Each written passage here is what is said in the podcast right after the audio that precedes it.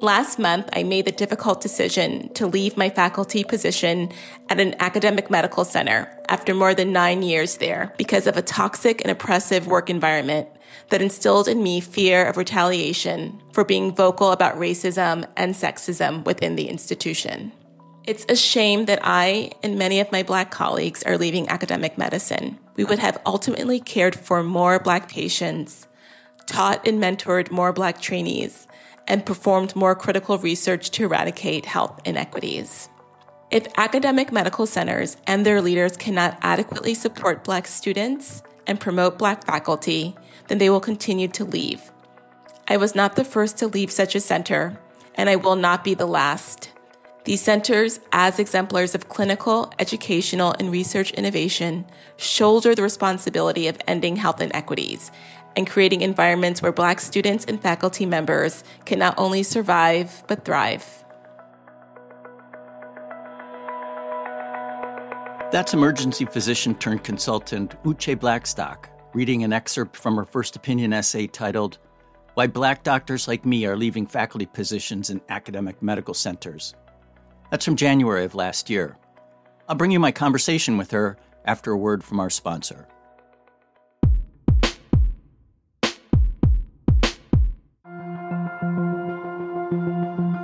At Cytiva, our mission is to advance and accelerate therapeutics. Our customers undertake life saving activities from biological research to developing vaccines, biologic drugs, and novel cell and gene therapies. Our job is to supply the tools and services they need to work better, faster, and safer. Learn more about Cytiva at cytiva.com. That's C Y T I V A.com.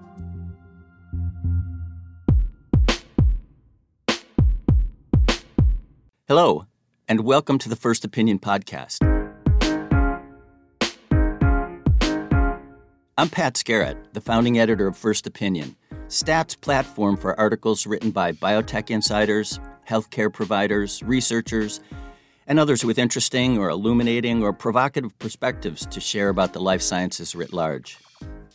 This week, I'm delighted to be talking with Uche Blackstock, an emergency physician, former associate professor of emergency medicine at NYU Langone, who's turned diversity consultant. Welcome to the First Opinion podcast, Uche. It's a pleasure to talk with you today. Thank you so much, Pat, for having me. You open the episode by reading from your first opinion entitled, Why Black Doctors Like Me Are Leaving Faculty Positions in Academic Medical Centers, which STAT published in mid January 2020. it's sometimes hard for me to tell on first reading a submission if it will make a good first opinion. I, I was just a few paragraphs into yours, and I knew it was not only a keeper, but what my colleague Jason Ukman would call a talker, meaning an essay bound to start a conversation or a Twitter cascade. Before we dive into it, can you describe what an academic medical center is and what academic medicine is for listeners who aren't really familiar with the terms? Sure. So academic medical centers are essentially uh, medical institutions where not only do uh, clinicians take care of patients, but they also teach medical students and trainees and perform really important research that's necessary for uh, the innovation of medicine and healthcare. Um, many of them have very esteemed reputations and they've been around for quite a long time and have significant history as well. So they're they're basically the medical centers that are affiliated with a medical school. Is that right? Exactly. Each of them have an affiliation with a medical school. So, what excited you about pursuing that line of medicine? Oh, so that's an interesting question. You know, I always, obviously, for a long time, I knew that I wanted to be a physician. Um, and then the question is, after you graduate from medical school and you do your residency? Do you want to go into academic medicine or do you want to go into community medicine or private practice? And I knew that I wanted to stay in academic medicine because I found the environment incredibly stimulating. I loved teaching. I loved uh, sharing ideas with my colleagues. And um, I just knew that it was for me. Uh, I, I, imagined myself uh, spending my entire career in academic medicine. I had never thought that I would leave, as I as I mentioned um, in the piece, because I thought I really could build a, a successful career there. So, something or a whole bunch of somethings prompted you to make what sounds like a really wrenching decision to leave your position after almost a decade. Is that right? Yes, almost a decade. And it was interesting because I think earlier on in my career there, I kind of was sort of just going along, kind of going through the motions, doing what I had to do as junior faculty in emergency medicine. I was doing a lot of teaching. I was developing curriculums. And then I had this opportunity about two and a half years before I left to do diversity, equity, and inclusion work for the medical school. And that's when sort of everything changed. How so? Well, I had the opportunity to be in more of an administrative leadership position, and I had a better idea of how uh, the institution was dealing with these issues around diversity, equity, and inclusion. And initially, I went into this role very green and naive and, and excited for change. I had a lot of great ideas about programs that we could do for uh, recruitment and retention of students and faculty of color for women faculty. And it was very soon once I assumed that position that it became clear that I don't think anyone really expected me to do anything in that role. It was more of a figurehead role. Um, and that I was actually too ambitious um, for that role itself. Don't you hate to hear that anybody is too ambitious doing the kind of work you were doing? Yes, yeah, it was it was very disappointing. I had came forward with several ideas for programs and initiatives and it was immediately shot down and it was clear to me that I don't think anyone that was in institutional power wanted me to actually get the work done. Well, that's that's sad to hear. So that must be a prerequisite for any program like the one you wanted to start to succeed. It's, it basically has to be not one lone person in a lifeboat doing it, but everybody rowing together. Oh, absolutely. I think for especially issues of diversity, equity, inclusion, anti racism, I think for any organization uh, inside medicine, outside of medicine, we need buy-in from from leadership. We need them to really dictate what the priorities are of the organization, and then that ultimately trickles down to the to the rest of the people. Um, but unfortunately, that wasn't the case in my situation. For you, was there a straw that broke the camel's back?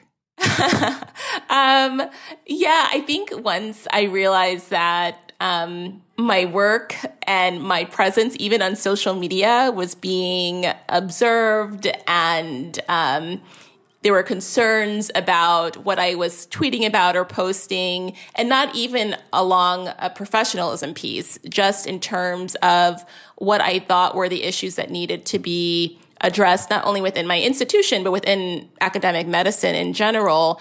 Um, those did not align with, with NYU's. And I'll just put that frankly.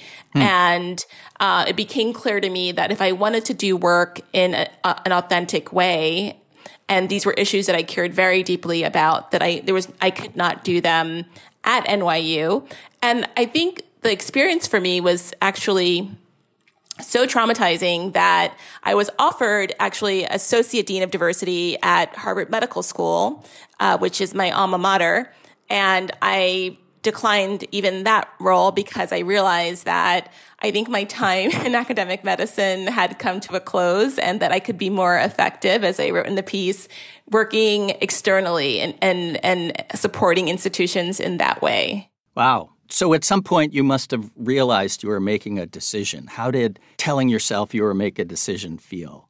You know what's interesting is, you know, I think like a lot of big decisions, you probably can't remember the moment that you make it. It's more of a process. It happens, um, you know, over maybe over several months. Uh, it happens during multiple conversations with people who are close to you or, or who know you well. And then you ultimately get to a point where you sort of realize, oh, okay, I think I always, not always knew. I think I knew early on that I should leave, but now it's clear it's become clearer that I should leave. And I think part of that decision was just also figuring out what was going to be the next step.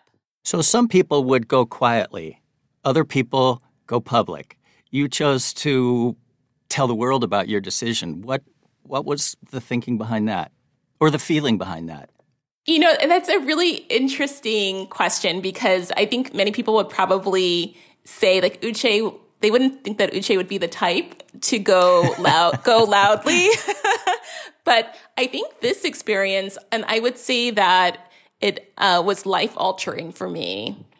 Um, this experience of recognizing that um, despite like my my intentions and my hope of actually getting to do really important structural work within this within NYU that that was not going to happen. And that I also had a very strong feeling in talking to my colleagues that it wasn't just NYU, that this is something that is a problem in academic medicine, and that when we see racism in, in medicine, it's also in other social institutions within within our country and that I felt like this was an opportunity to really make a statement. Um, and I did.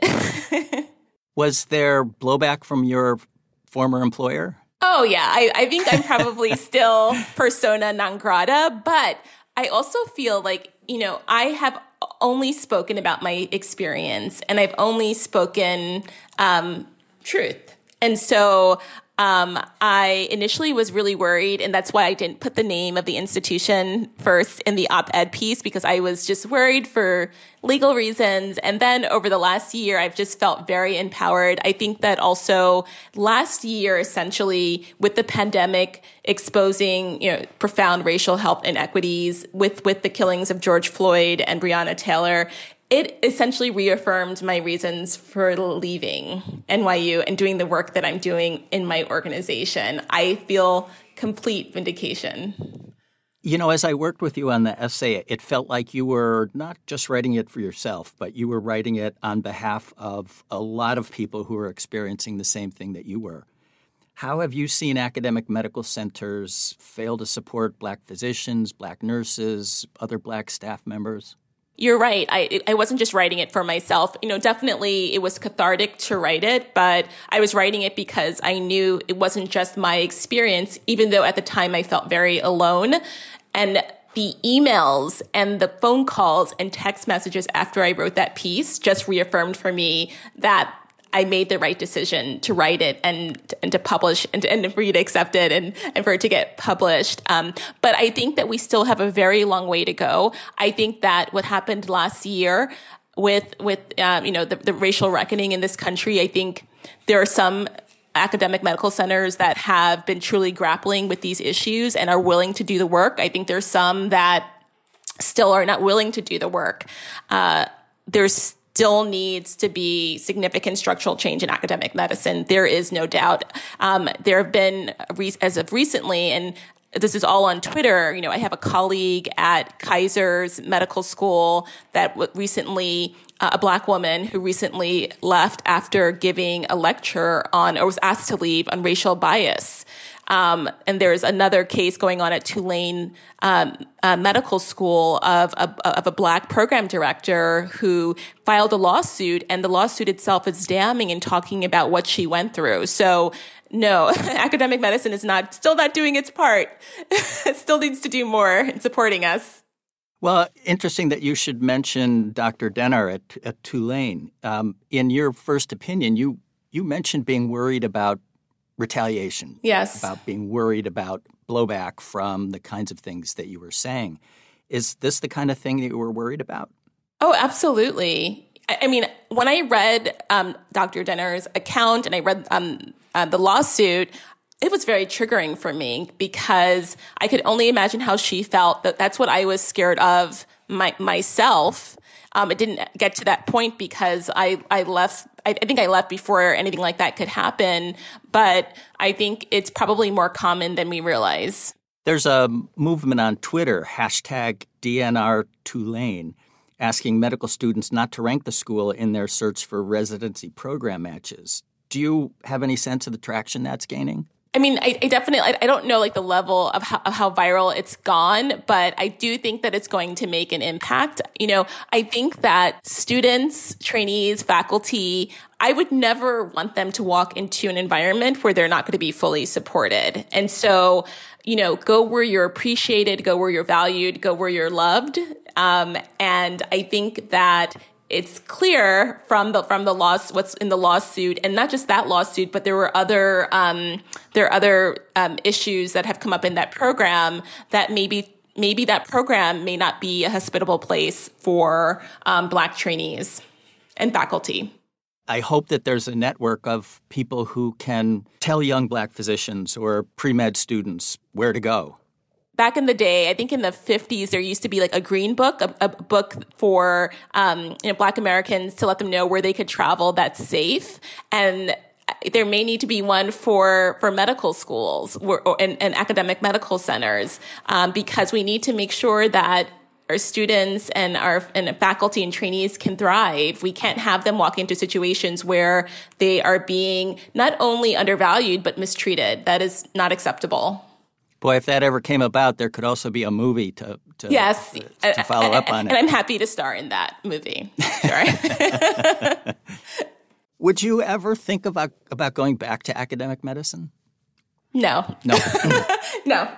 yeah, no way. I'm not. Well, and I say that only because the opportunities that I've had since I've left, I would have never had if I had remained. I have testified in front of Congress twice um, on the racial health inequities in the pandemic. I became a, a Yahoo News medical contributor. Um, I, I've been able to do things that there is no way any academic medical center would have allowed me to do if I had stayed. And I have my own organization where I can choose which which medical centers, which healthcare startups, which organizations I want to work with. And so I have a freedom that I would never be able to have in academic medicine. Did you start advancing health equity before you left your position, or was that something you did afterwards? I started it before I left, actually, and my plan was to you know, work part time in academics and then spend the other part time in advancing health equity. But it just became really clear to me that I could no longer stay at NYU. And so almost a decision was made for me that I would focus full time on advancing health equity. Tell me what your company does. Oh, sure. So we work with any sort of healthcare related organization. I've worked with pharmaceutical companies, medical schools, any, around addressing bias and racism in healthcare. So not only do I deliver keynotes, but we do trainings of clinical workforce around issues of implicit bias and, and racism in patient care. Um, we also do equity audits of organizations, practices, and policies, as well as organizational assessments of a racial equity culture. As you talk about it, you look joyful. Yes, this is the work that I was meant to do. And leaving academic medicine is probably one of the best decisions I've ever made. And that's not to say that every Black faculty should leave. You know, it, it, this is a deeply personal decision for each person. And they obviously have to consider multiple factors. But for me, it was the best decision, even though it was a decision I never thought I would have to make. Is there a kind of hierarchy in medicine that academic medicine is better than community medicine, or you know, how does that work? Yeah, I mean, I, I think definitely within academic medicine, we think, or you know, when I used to be in there, uh, we uh, that academic medicine really is the pinnacle of success. You are well respected and um, and successful in a way that people in community medicine who quote unquote just take care of patients aren't. Um, but I think that there's a lot for people in academic medicine to learn that that's not the end all be all, that there are other ways to make an impact in medicine and in healthcare that you can do outside of academics. You mentioned uh, you mentioned Twitter. It seems like that's really evolved for you since you went public with your decision. Has that platform helped you in your work? Oh, Twitter is so interesting. It's like it's a beautiful creation and it's also incredibly toxic. but but um but what I love about Twitter, it's like it's like, this, a great equalizer. Like, like everyone has a voice on Twitter. And so for me, it's been a really interesting journey because my first tweet on Twitter was when I got promoted to associate professor at NYU. Hmm. And at that, at that time, I literally had less than 10 followers. And that tweet alone gave me a thousand followers. And so I said to myself, oh, I guess I should probably tweet often because I, I have people who are expecting me to tweet. So I started tweeting and it's amazing that people started following me. But I think especially when I left academic medicine and I wrote that piece, I think for a lot of people that have had doubts and not only black faculty i think i think you know students um my you know my colleagues i think people were empowered by uh, me writing that piece also. I think um it helped some of them um, think about what they wanted to do with their own lives or their own work situations. And so i also gained a lot of followers as a result of that as well. You've also tweeted about talking with vaccine hesitant folks in your family and your community about getting vaccinated.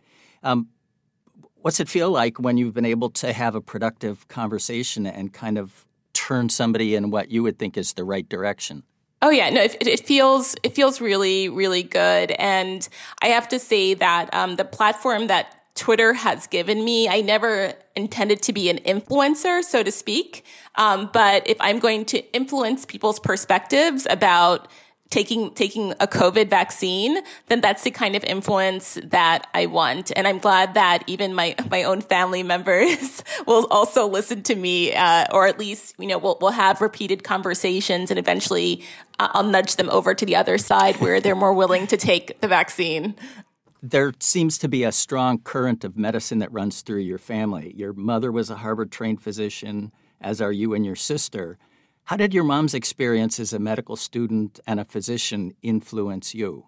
Oh, that's really it's really interesting. My mother, um, actually, my mother wrote a book, um, not a book. I'm sorry, a chapter in a book called "Women in Medical Education," and so she wrote a little bit about her experience um, at Harvard. Um, she actually passed away when we were in uh, in college, and so um, you know, a lot of, a lot of what I remember is what kind of what I read about her. But, you know, for her going to medical school, it, w- it was huge because she didn't know any doctors personally. She was the first person in her family to go to college, first person to go to medical school.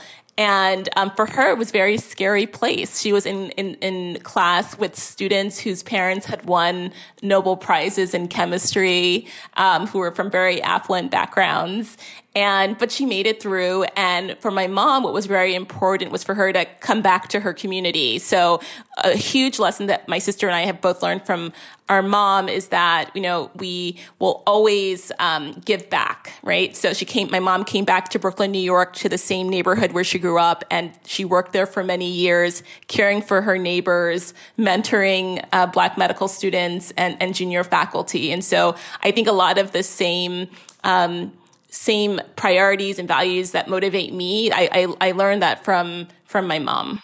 So I read somewhere that um, your family holds the distinction of being the first two generation black family at Harvard Medical School.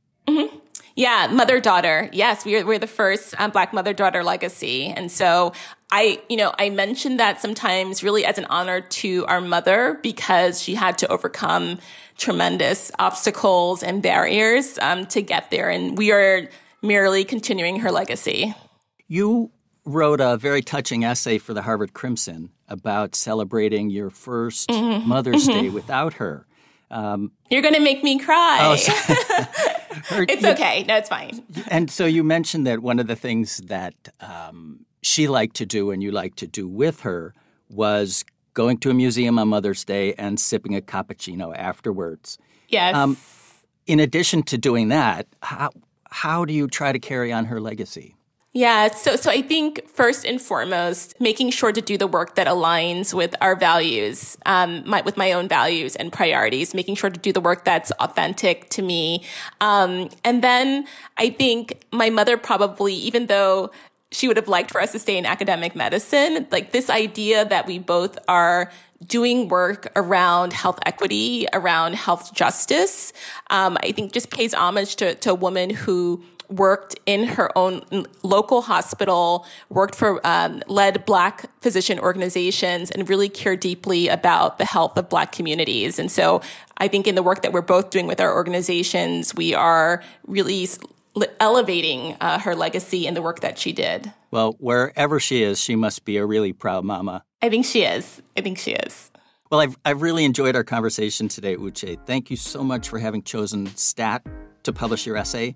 And thanks for talking with me today. I hope you and yours stay safe and healthy in this strange and uncertain time.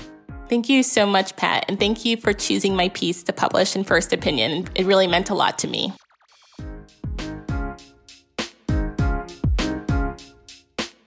Thanks for listening to the First Opinion podcast. Thanks to Theresa Gaffney for producing this week's episode. Our senior producers are Alissa Ambrose and Hyacinth Empinado. Thanks to executive producer Rick Berke. I love to hear from listeners. Let me know which First Opinion contributors you'd like to hear on the show. You can do that by sending an email to first.opinion at statnews.com. And please put podcast in the subject line. And if you have a minute, please leave a review or rating on whichever platform you use to get your podcasts. That's it for now. Be well during this strange and uncertain time.